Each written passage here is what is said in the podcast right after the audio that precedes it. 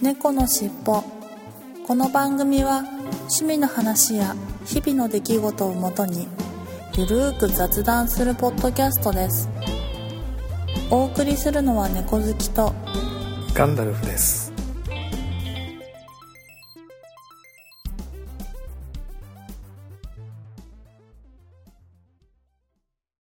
猫のしっぽ。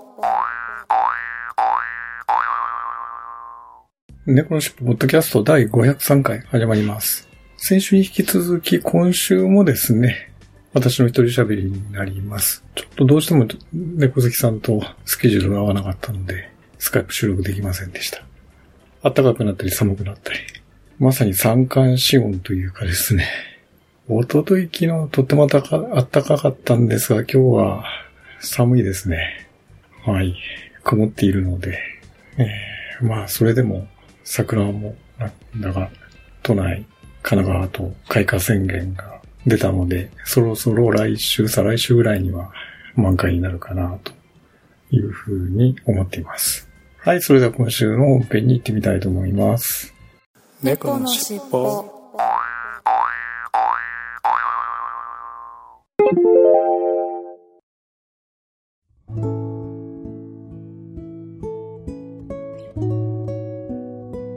それは、群馬県のとある町の片隅にある、一軒の小さなミュージアムのお話。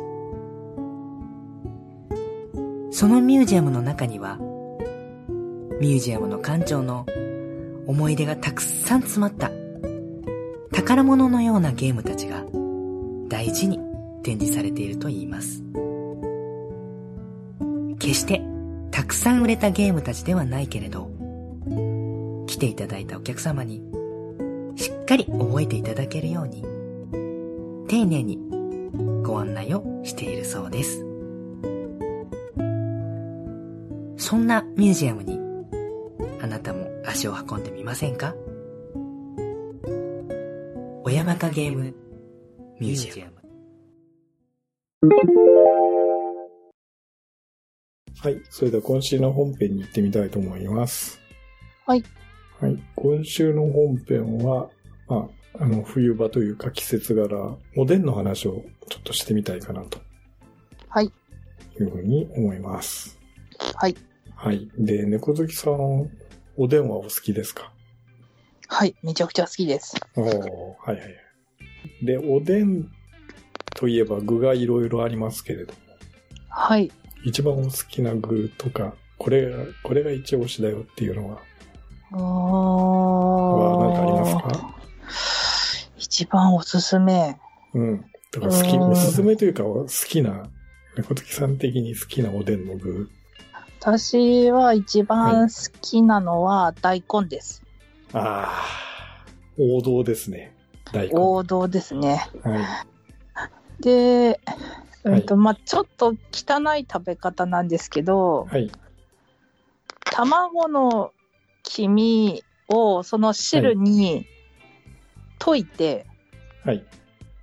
あ、うんと、だから、たま、卵を白身だけ食べるんですよね。うん。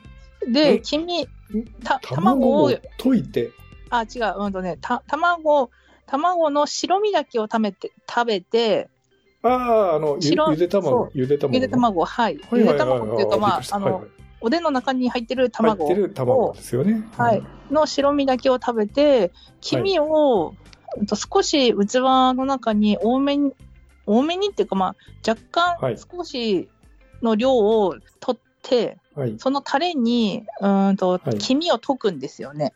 はい。で、なんか、なんていうのかな、黄身、黄身汁みたいのを作って、はい。うーんと、白滝をそれにつけて食べるっていうことが好きです。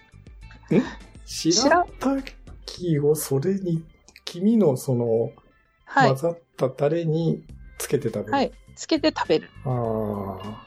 そう。っていうのがはい。好きで、まあでも、はい見栄えが良くないので、うん。外ではできないんですけど、家ではそれが好きで、なので、白、ああ、そうだな、大根より、それ、白滝が一番好きかもしれないです。うん。ああ、なるほど。うーあの、白滝の黄身付きと卵のはい。黄身付きと。君付きがいいかな。あーなかなかテクニカルな食べ方をされますね。いやー、うんなんでしょう、なんか、あの、北海道は、はい。あの、おでんの文化として、はい。うんと、甘味噌だれをつけて食べるっていう文化があるんですよ。はい。ほんで、甘味噌？はいはいはいはい。はい。で、そのシンプルなままでも食べたりするんですけど、うんと、コンビニで買うときは、ええはい。必ずその甘味噌だれがついてくるんですよね。ちなみに甘味噌だれって、み、味噌、ちょっと甘い、甘い感じの味噌なの？そうですね。味噌にみりんとか魚、はいあ、はいはいはいあみりんと砂糖砂糖と、がはい。混ぜて溶いてある、はい。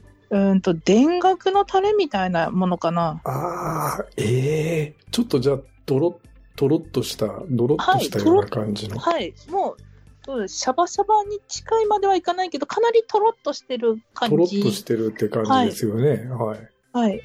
のやつをつけて食べるのは、幼少期は結構普通だったんですよ。ええそうなんですか。はい。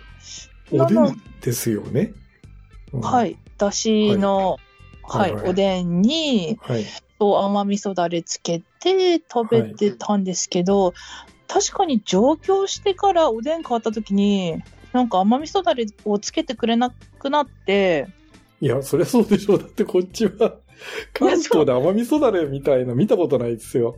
いや、そう、そう言われればないなって思って、で、向こう帰った時にそれを思い出して、あ、買ってみようって思ったんだけど、結局、はい。まあ、実家の時は実家でご飯3食作って食べてるんで、なかなかおでんを買いに行くっていうタイミングがなくて、それをやろうと、やる、もしくはその、コンビニの人に聞いてみるとか、はい。いうことを忘れてしまって、結局なんかさらっと流れてしまって終わったんですけど、はい。そう、なのえーじゃで、あ、セイコマだと、セイコマだと必ず甘味噌だれなんですか？おでんは。セイコマで売って昔るおでんは。はついてたんですよね。今はわかんないけど。はいはいはい。うん。なので、たまに、あのー甘味噌だれで食べたいなって思いますね。なるほど。う。うんん。甘味噌だれで食べたことないですか？いや、ないですよ。ああ、ないんだ、はいやっぱ。ないですよ。だって、そ、そう、存在自体知らなかったですけど。ああ、そっかはいそっか。うん。それやっぱ北海道ならではのあれじゃないですか。ああ、かもしれな風習とい。いうか、食べ方というか。うんうんうんうん。うんおでんって言えば、普通はあの、しゃ、ね、シャバシャバのおでんの、うん。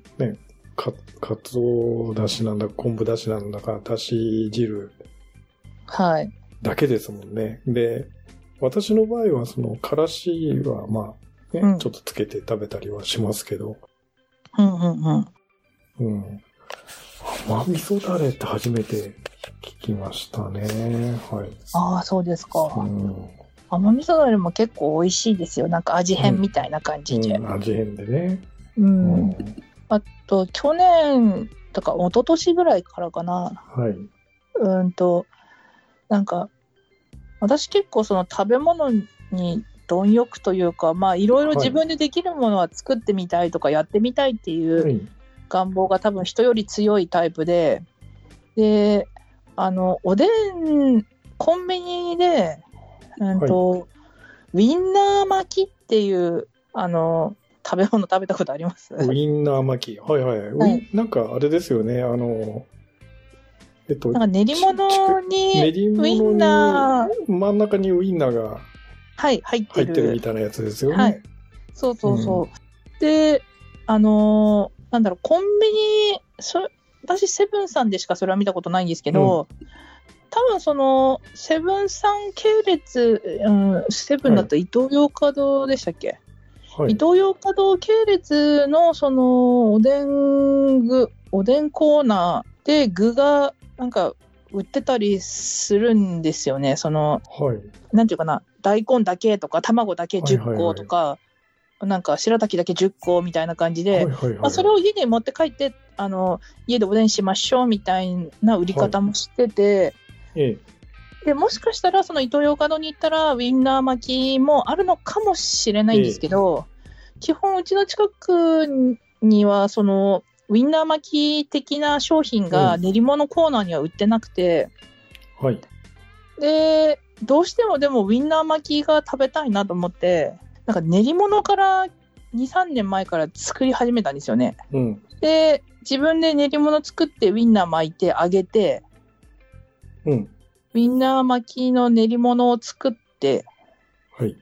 で、おでんに入れるっていうことを始めて、はい。なので、結構その自分で作るウィンナー巻きが、ここ数年では自分の中で、ほいほい。うん、結構好きで好んで食べてるかはいはいな。はいはいはい。あと、高野豆腐。あ、高野豆腐。ええあ高野豆腐ももちろん入れるんですけど、ええなんだはいはい。高野豆腐じゃなくて、あれなんだっけな、うーんと、豆腐の周りがなんか揚げて焼いてあるみたいな感じのやつ。揚げ出し豆腐？揚げ出し豆腐。はい。。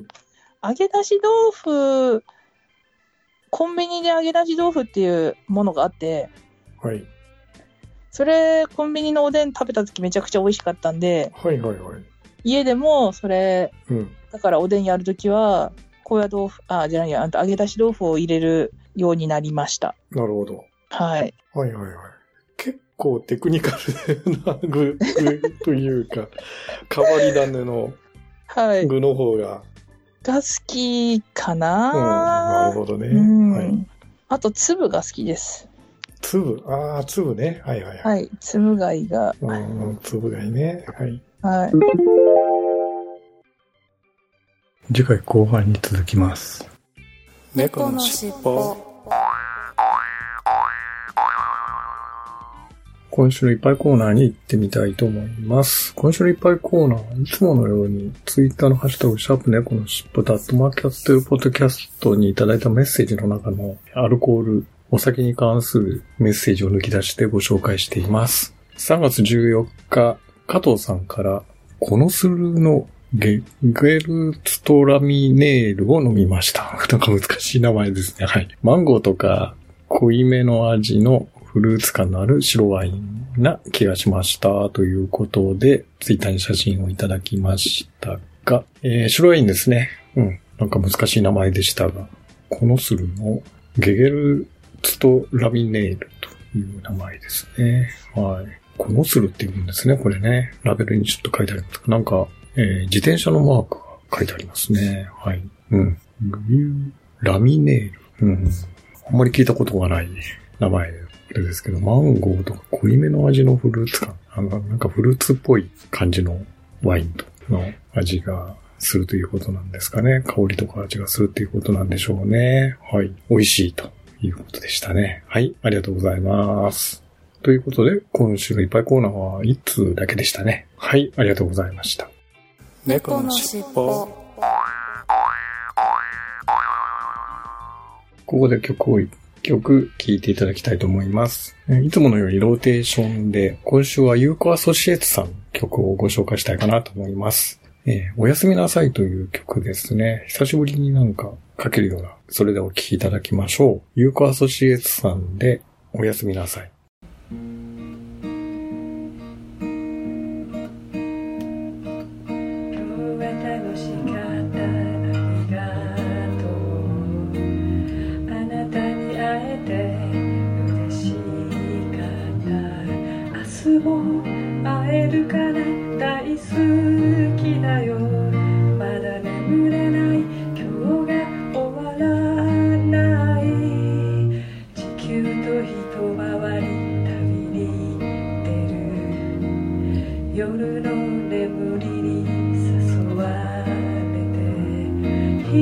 る大地に友達がいる。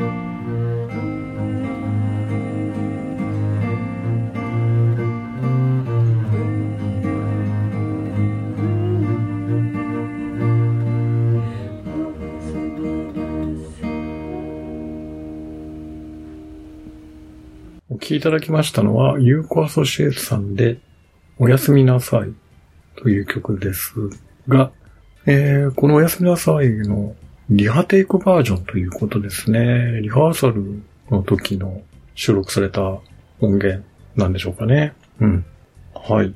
えー年末のライブのリハということなんですが。うん。なんか、ちょっとスタジオ録音とは違った感じで、面白い感じがしましたね。はい。もう本当におやすみなさいという題名通り、寝る前に聴くにはぴったりの感じの落ち着いた曲だったと思います。はい。ということで、今週の一曲コーナーでした。ありがとうございました。猫のしっぽ今週のいただいたお便りコーナーに行ってみたいと思います。今週のいただいたお便り、いつものようにツイッターのハッシュタグ、シャープ猫のしっぽとアットマーキャステルポッドキャストにいただいたメッセージを順番に紹介していきたいと思います。3月14日、ゆうさんから外出先の昼ご飯を考えてみました。外でご飯選ぶの大変です。若干野菜不足、えー卵麺があるからオートミールもいらないかなという風な感じで、ツイッターに写真をいただいたんですが、外出先の昼ご飯の例ということでコメント付きで、玉ねぎスープ、プラス青のり、プラスオートミール、それと、シャキッと玉ねぎ天ぷ、玉ねぎ天、と卵豆腐そうめん風ということで、水切りだけで食べられるお手軽バージョン。そうめん風のものですね。はい。うん。なかなかね、外出先でお昼ご飯って難しいですよね。私なんかもう安直にコンビニ弁当とか、なんか、ファーストフードとか、もうそういうので済ますケースが多かったんですが、外出するときにはね。はい。いやー、うん、ちょっと悩みますよね、確かにね。はい。ありがとうございます。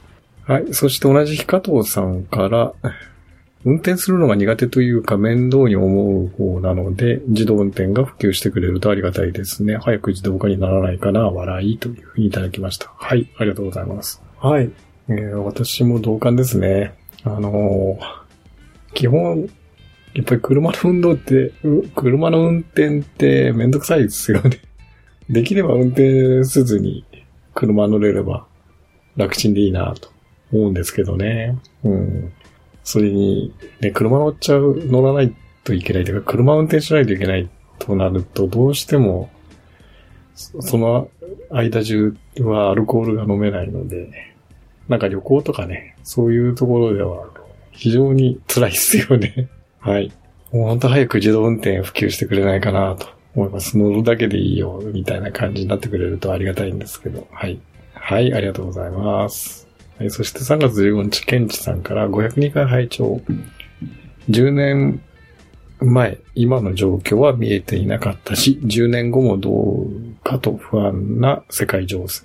今を楽しく生きるしかないような点々点、健康で元気が一番ですね、というふうにいただきました。はい、ありがとうございます。もう本当おっしゃる通りですね。まあ、とにかく健康第一で元気に日々暮らせるのが一番、ね、楽しく暮らせるのが一番いいのかなと。10年後、ね、どうなってるかって確かにわからないので、一日一日健康で元気に暮らすということを、えーぜひ実行していきたいですよね。はい。はい、ありがとうございます。ということで、今週のお便りコーナーでした。ありがとうございました。猫のしっぽエンディングです。はい。えーオープニングでもお話ししましたけれども、え2週続けてちょっと猫好きさんとタイミング合わず、私の一人喋りになってしまいましたけれども、ご了承ください。なんかもう梅も散ってしまいまして、そろそろ桜の季節にはなってはいるんですけど、まだまだ満開ではないので、早咲きのね、桜は確かにもう、逆に言うともう咲き終わりつつある感じがして、ちょうど葉坂行きというか、中途半端な時期なんですけれども、寒くなったり暖かくなったりで、だんだん春が近づいてきていますけれども、はい。体調崩さないように頑張っていきたいと思います。はい。それでは、いつも行きますよ。